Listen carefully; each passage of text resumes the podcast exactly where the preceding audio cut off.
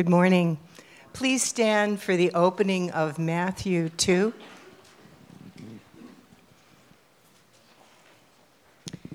Jesus was born in Bethlehem of Judea in the days of Herod the king.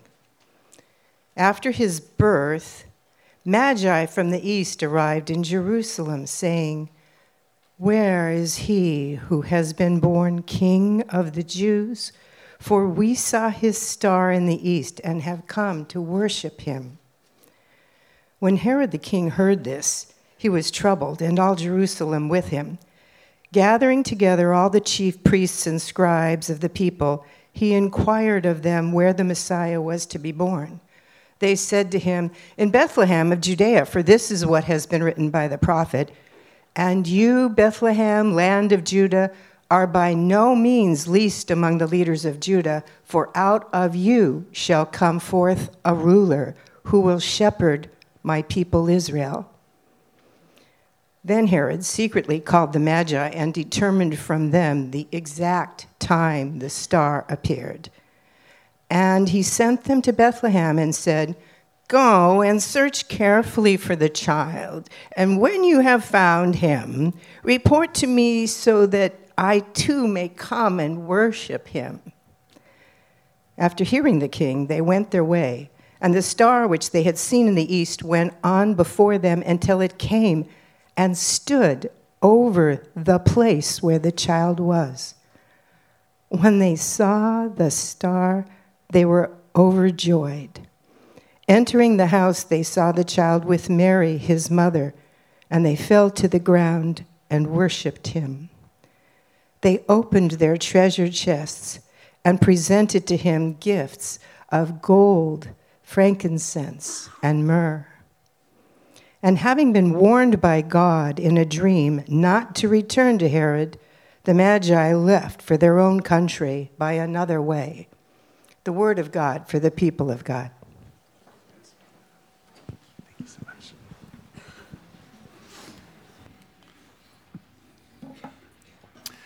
Thank you, Doreen.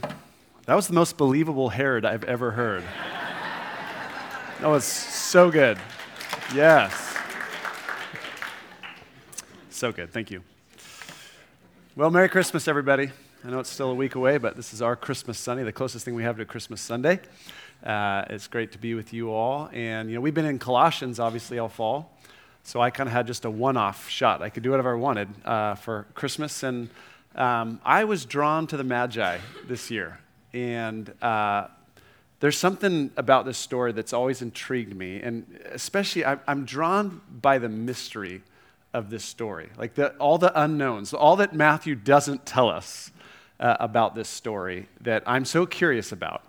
And uh, so I wanted to look at them and, and talk about them. We, we know kind of the, the basics of their story. Of course, we all know it's the story of these three kings, right, who followed a star from their land in the east to the manger scene where they gave gifts to Jesus. We know the basics, right? Right? These three kings who followed a star from the east and came to the manger to give gifts to Jesus, right? Wrong. So, nothing that I just said is in Scripture. Okay? Nowhere in the Bible does it say there are three of them. Who would have thought? My picture shows three, right? Uh, they give three gifts of gold, frankincense, and myrrh, but there could have been two, there could have been 50. We have no idea how many there were. Uh, they definitely were not kings, sorry, what the song says. Uh, we'll find out they are magi, right? You're going to all feel very betrayed in a second. okay? My theory nowhere does it say they followed a star from their land in the east it says they saw a star in the east, and based on what they saw, they came to Jerusalem to worship the King of the Jews. They clearly follow something from Jerusalem to Bethlehem at the end, but nowhere does it say they actually followed a star from their land in the east. And sorry to say, they definitely didn't show up at the manger to worship Jesus. Yeah, right? This starts with in verse, uh, verse 1 after Jesus was born in Bethlehem, this is when they show up. So we're going to have to have some losses to our nativity scenes this year. Um, I found out, I don't know if, if Cynthia's here. Can I share this story?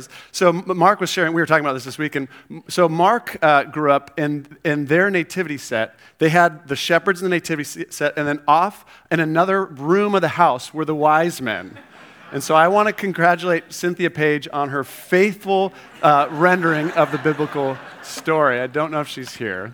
Uh, she here? I don't know. Anyways, um, so yeah, so there's so much actually that, that tradition tells us, but we don't know a lot. And it's fun to go, what, is the, what do the scriptures actually say versus what has been built up over time? Okay?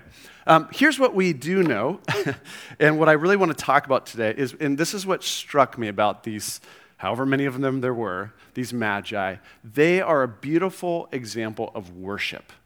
Okay?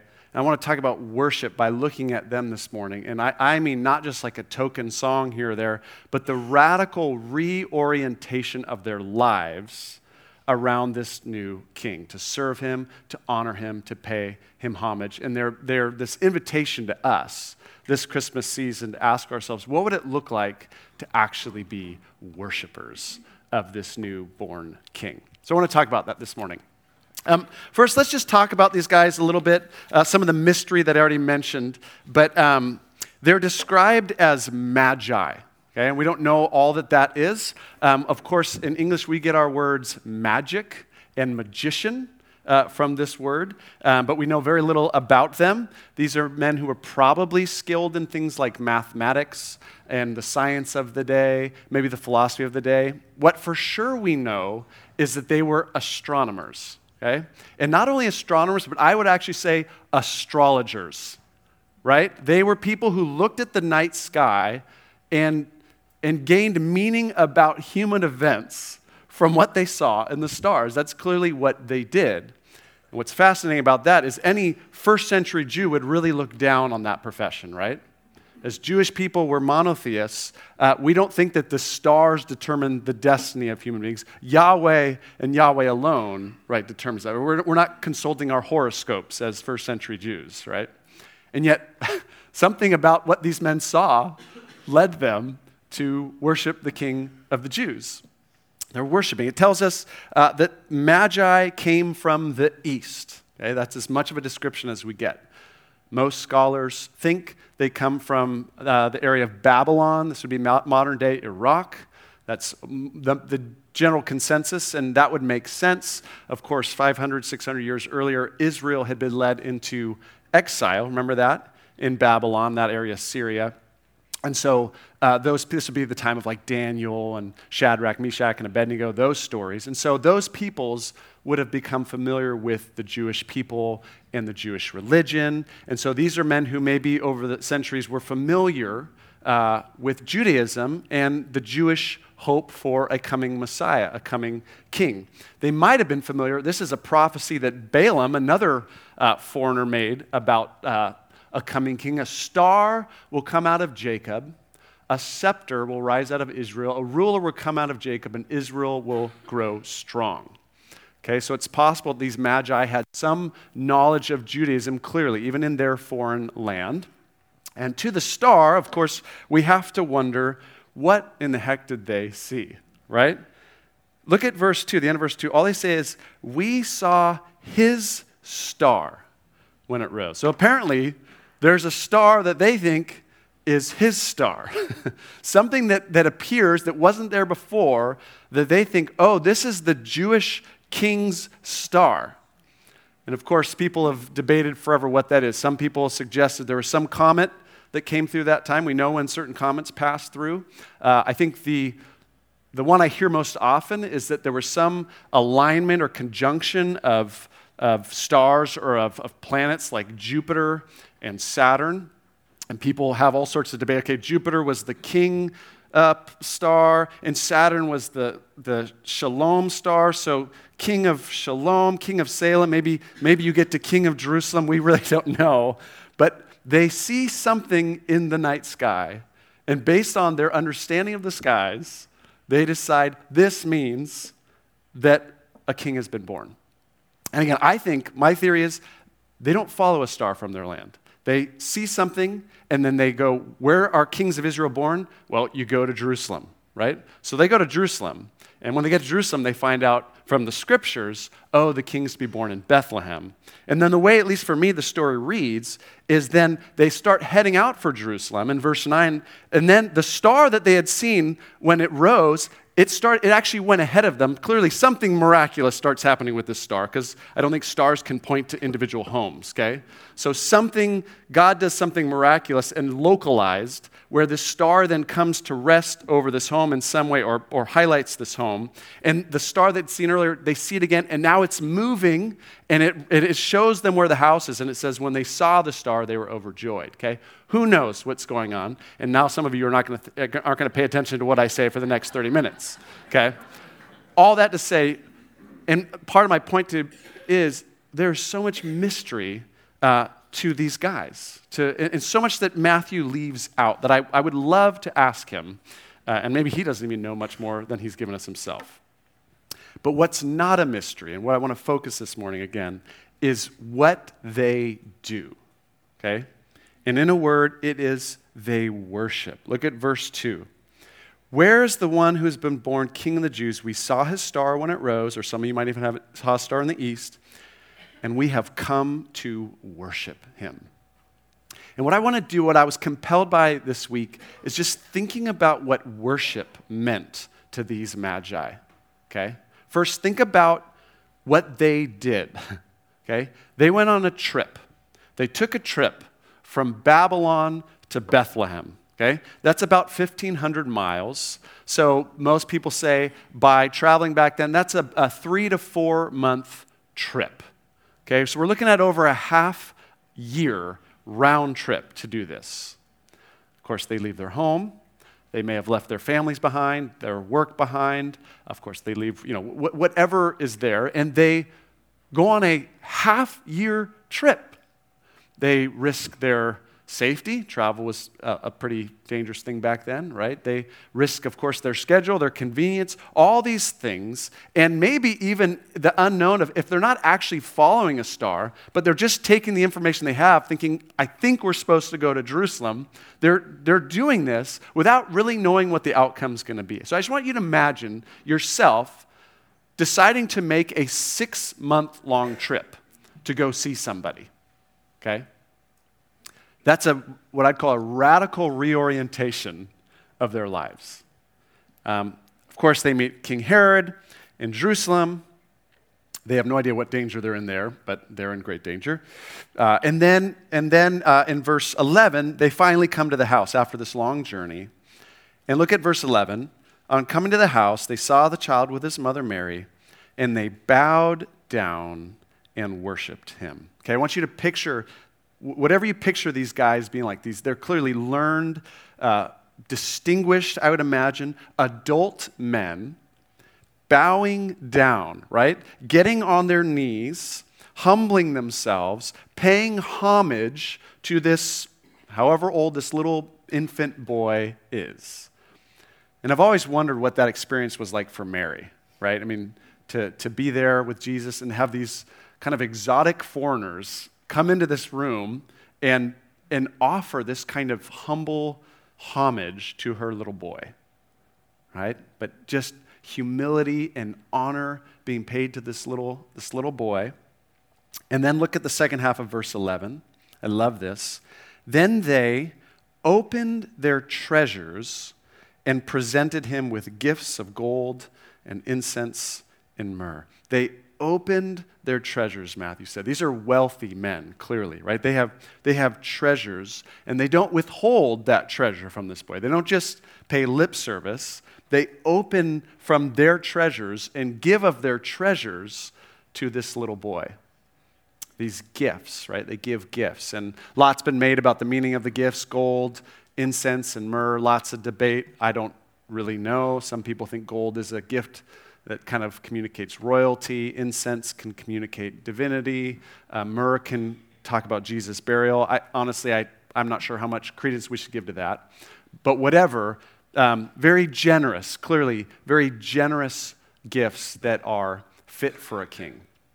And this is, of course, where the origin of gift giving at Christmas is the gifts of the Magi to Jesus. Okay, so just think about that. They take this six month trip uh, and then they come and they bow and worship. They open their treasures. They give gifts. What I'm calling today worship, the radical reorientation of their lives around this newborn king. And I was just thinking, like, imagine being them and going home and telling the story to people and, and trying to make sense of what you've just done to the people you know. So, okay, wait, what did you do? Wait, what? Okay, so we saw the star, right? I mean, just play that out in your own mind. Uh, and we thought, King of the Jews, so we thought we'd go to Jerusalem. And so we took the three to four month trip to Jerusalem. You, you took a three, yeah. Um, and then, and we found him.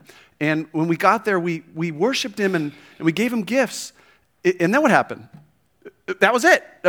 You know, we, and then we came back. you, uh, sorry, you took six months of your life to bow down and worship and give gifts to this kid. Yeah. What on earth possessed you to do that? Right? We don't, we don't know. Matthew gives us no sense of their, the motivations behind these people. All we have is the only words they give us in verse 2. He's the one born to be king, and we've come to worship him. Because he's worth it, because he's the king, because this is the honor and worship that is due him because of who he is. Right? That's all we can assume about what's driving these guys.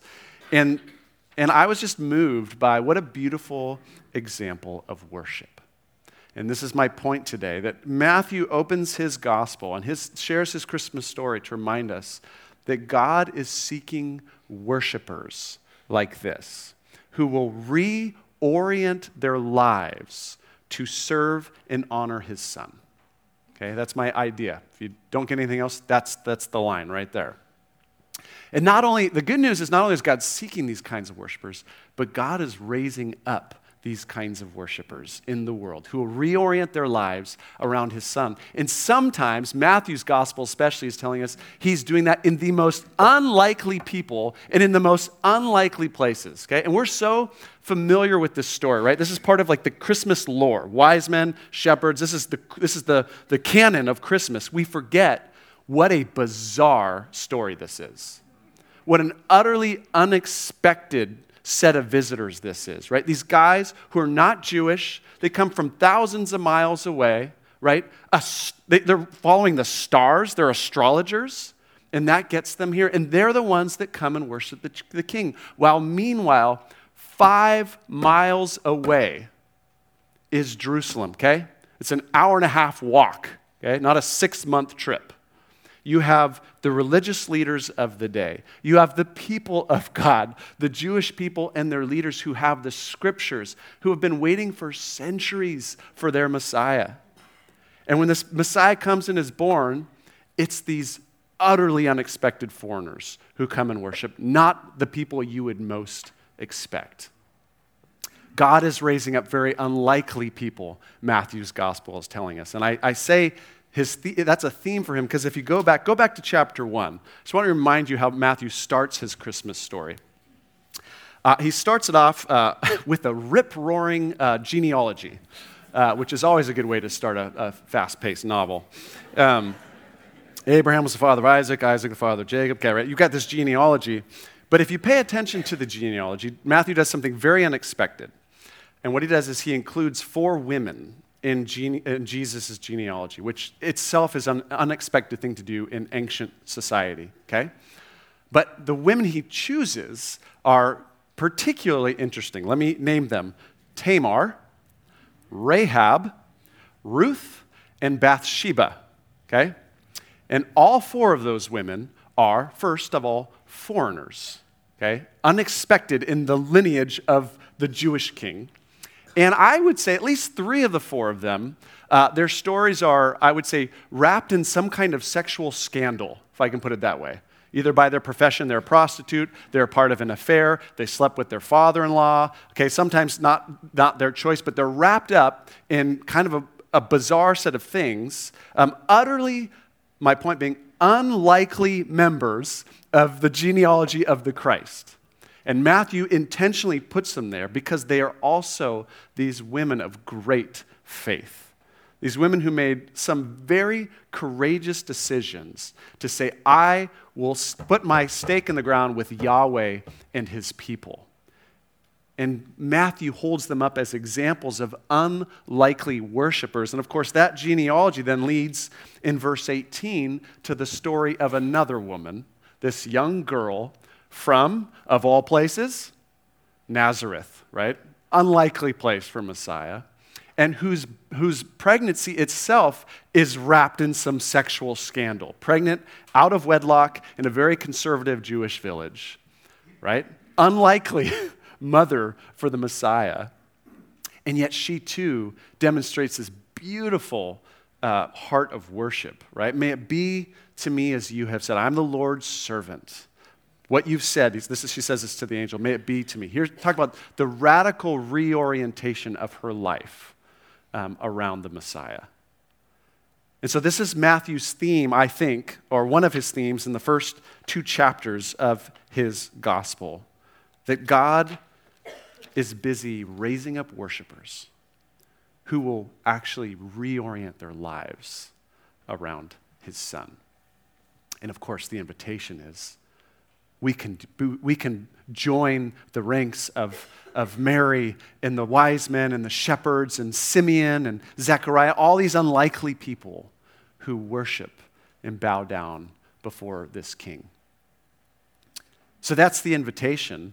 Uh, of course, Matthew's gospel and Luke's gospel also confront us with the alternative, uh, which is this not everybody worships the king. Not everybody wants to reorient their lives around this newborn Messiah. And in, in Matthew's story, the obvious culprit there is uh, King Herod, right?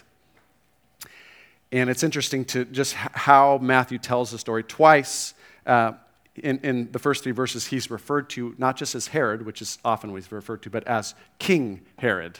King Herod, Herod the king. And King Herod hears this question where is the one born to be king? And so what you have there is this threat, of course, to Herod. He's not looking for another king, he wants to be king. And so rather than worship, he embarks on this utterly uh, violent approach towards this newborn king. And this is the darkest part of the Christmas story, what we know as the slaughter of the innocents, where Herod actually has all the, the boys in the Bethlehem vicinity, two years and under, uh, killed to try to eradicate this king. And I would imagine none of us relate to the violence, uh, the, the utter just antipathy of, of Herod's response to this other king. Um, but we all can relate in our lives um, to times when the kingship of Jesus, the authority and lordship of Jesus, uh, impinges on our lordship in our lives, if I can put it that way. And we're, we're good, you know, to come to a Sunday service. We're good to maybe have a devotional. We're good to be part of a small group. Um, but there are certain things in life where all of us would say, uh, You cannot touch this. This is where I will be king or queen, right? I'll give you Sundays, but don't you dare mess with, and you fill in the blank, right? Don't mess with my money. Um, don't mess with my routines. Don't mess with my family, right? You, you can be king here, but when push comes to shove, uh, I think I'll, I'll take authority for that. Thank you very much. And every human heart, right, has to wrestle uh, with that. And Jesus is like, I want it all, right? We talked about that last week. I want it all. And so Herod is this, this um, cautionary tale of what is in the human heart, what is in all of our hearts, right? Uh, now, Luke's gospel actually includes a detail that I think is even more poignant than the character of Herod. And it's, it's this description. Um, it's not that description, it's this description.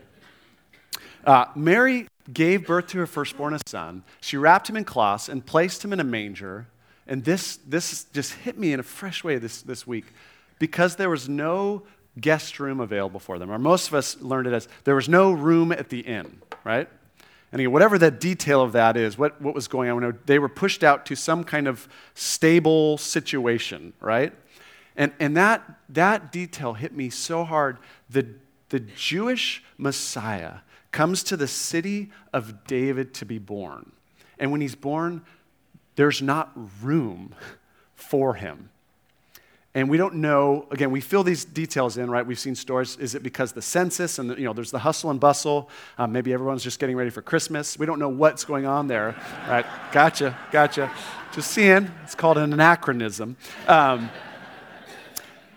but Messiah comes to his town and there's not room.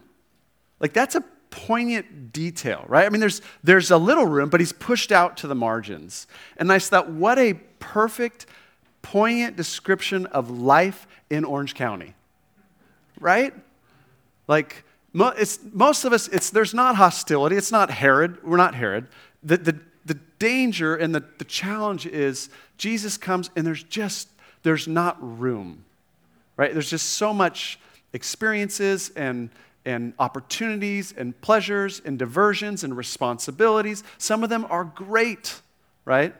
It's just full. And so Jesus is there, um, but he's pushed to the margins. You, you, can, there's no room in the guest room, but there's room here. I thought, what a, what, what a poignant description. Last week we talked about, I, I, created, I showed you that pie chart, right? And it's like Jesus gets us this slice of the pie, right? You can have this slice, you can be pushed here, and Jesus is like, I want the whole pie. And we're like, there's just, there's not a lot of room left.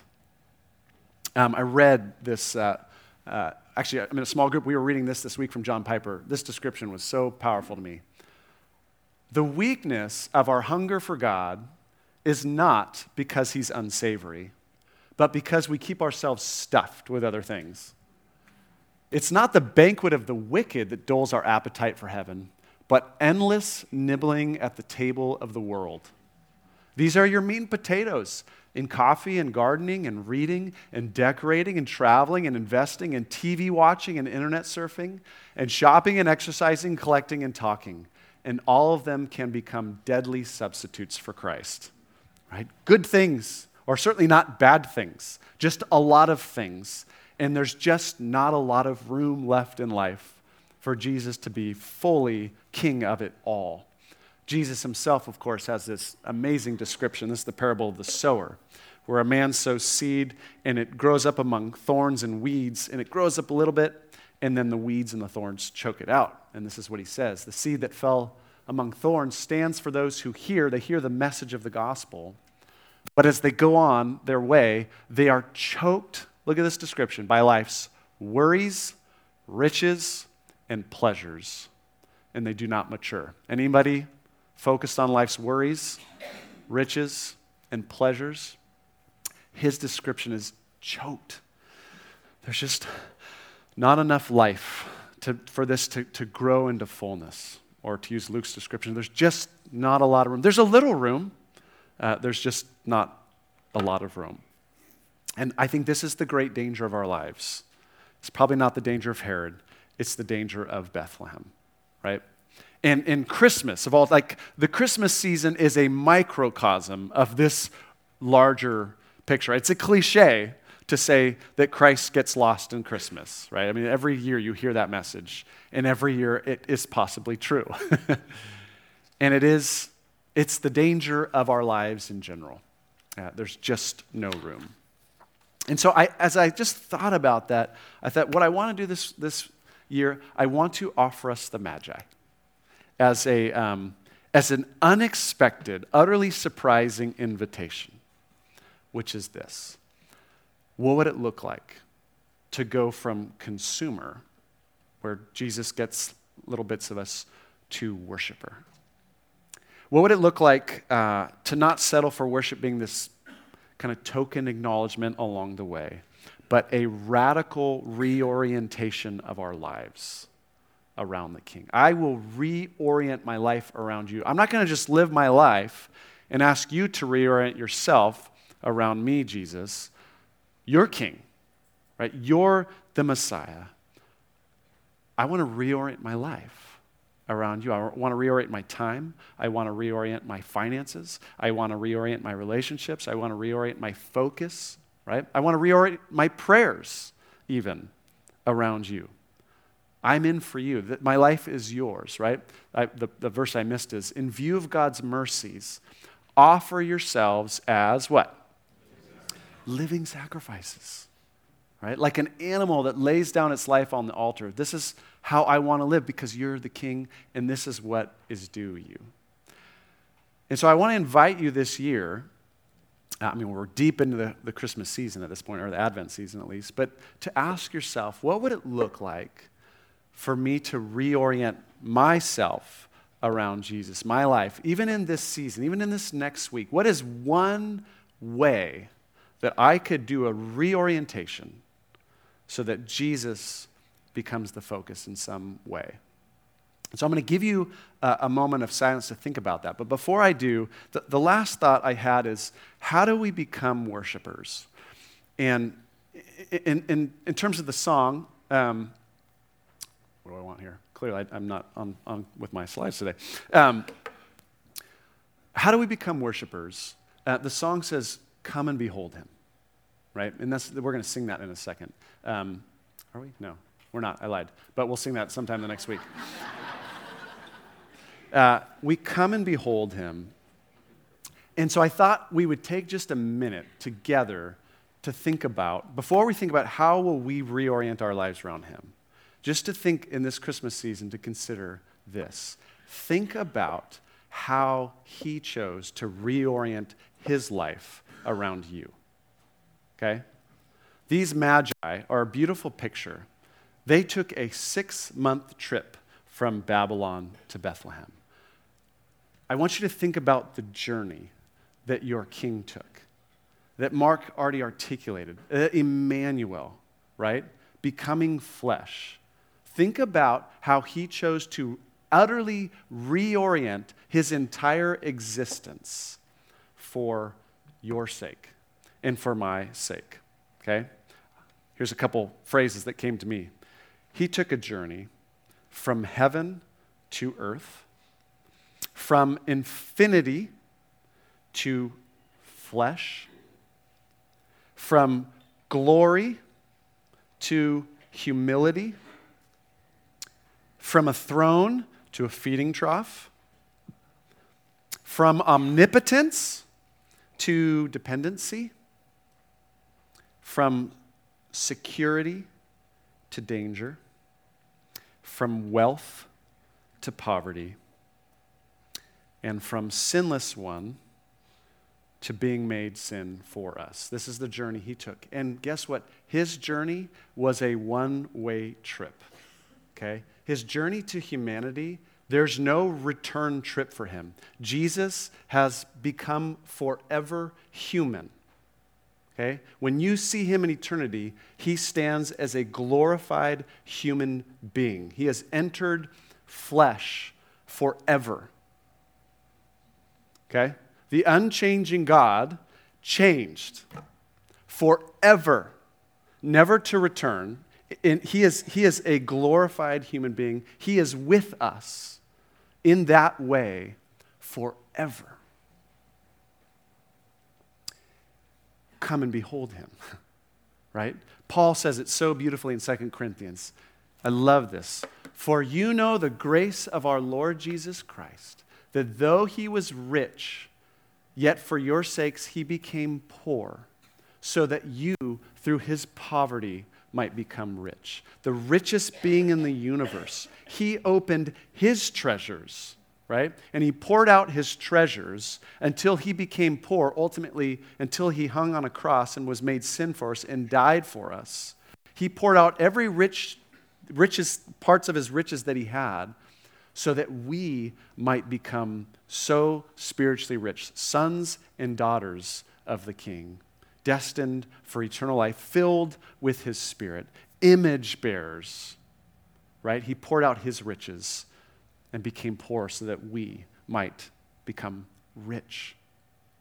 And so, with that in your mind, his radical reorientation of everything about himself for you and for me the question I want to leave us with is what would it look like, even in the next two weeks, at the end of this year, to reorient ourselves in some way around Him as an act of worship, to join the Magi in worshiping the King? And again, you might think, I, I want to reorient my time. I want to, I want to make more room in my time in the next two weeks to dedicate to Jesus. Or maybe there's a, a relational reorientation. There's, I, I, there's a couple people I want to do a really good job of loving um, as an act of worship to Jesus.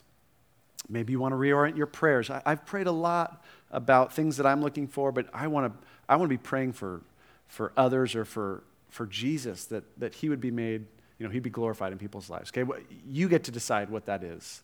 Um, but let's do this. Let's just take a moment of silence and as an act of worship of the King, say, Lord, I, w- I want to come before you like the Magi, and I want to offer you my gifts uh, this season. So let's do that. Let's just close our eyes, and I'll give you a moment of silence to, to consider Jesus and what is, what is a gift that you would want to offer him this year.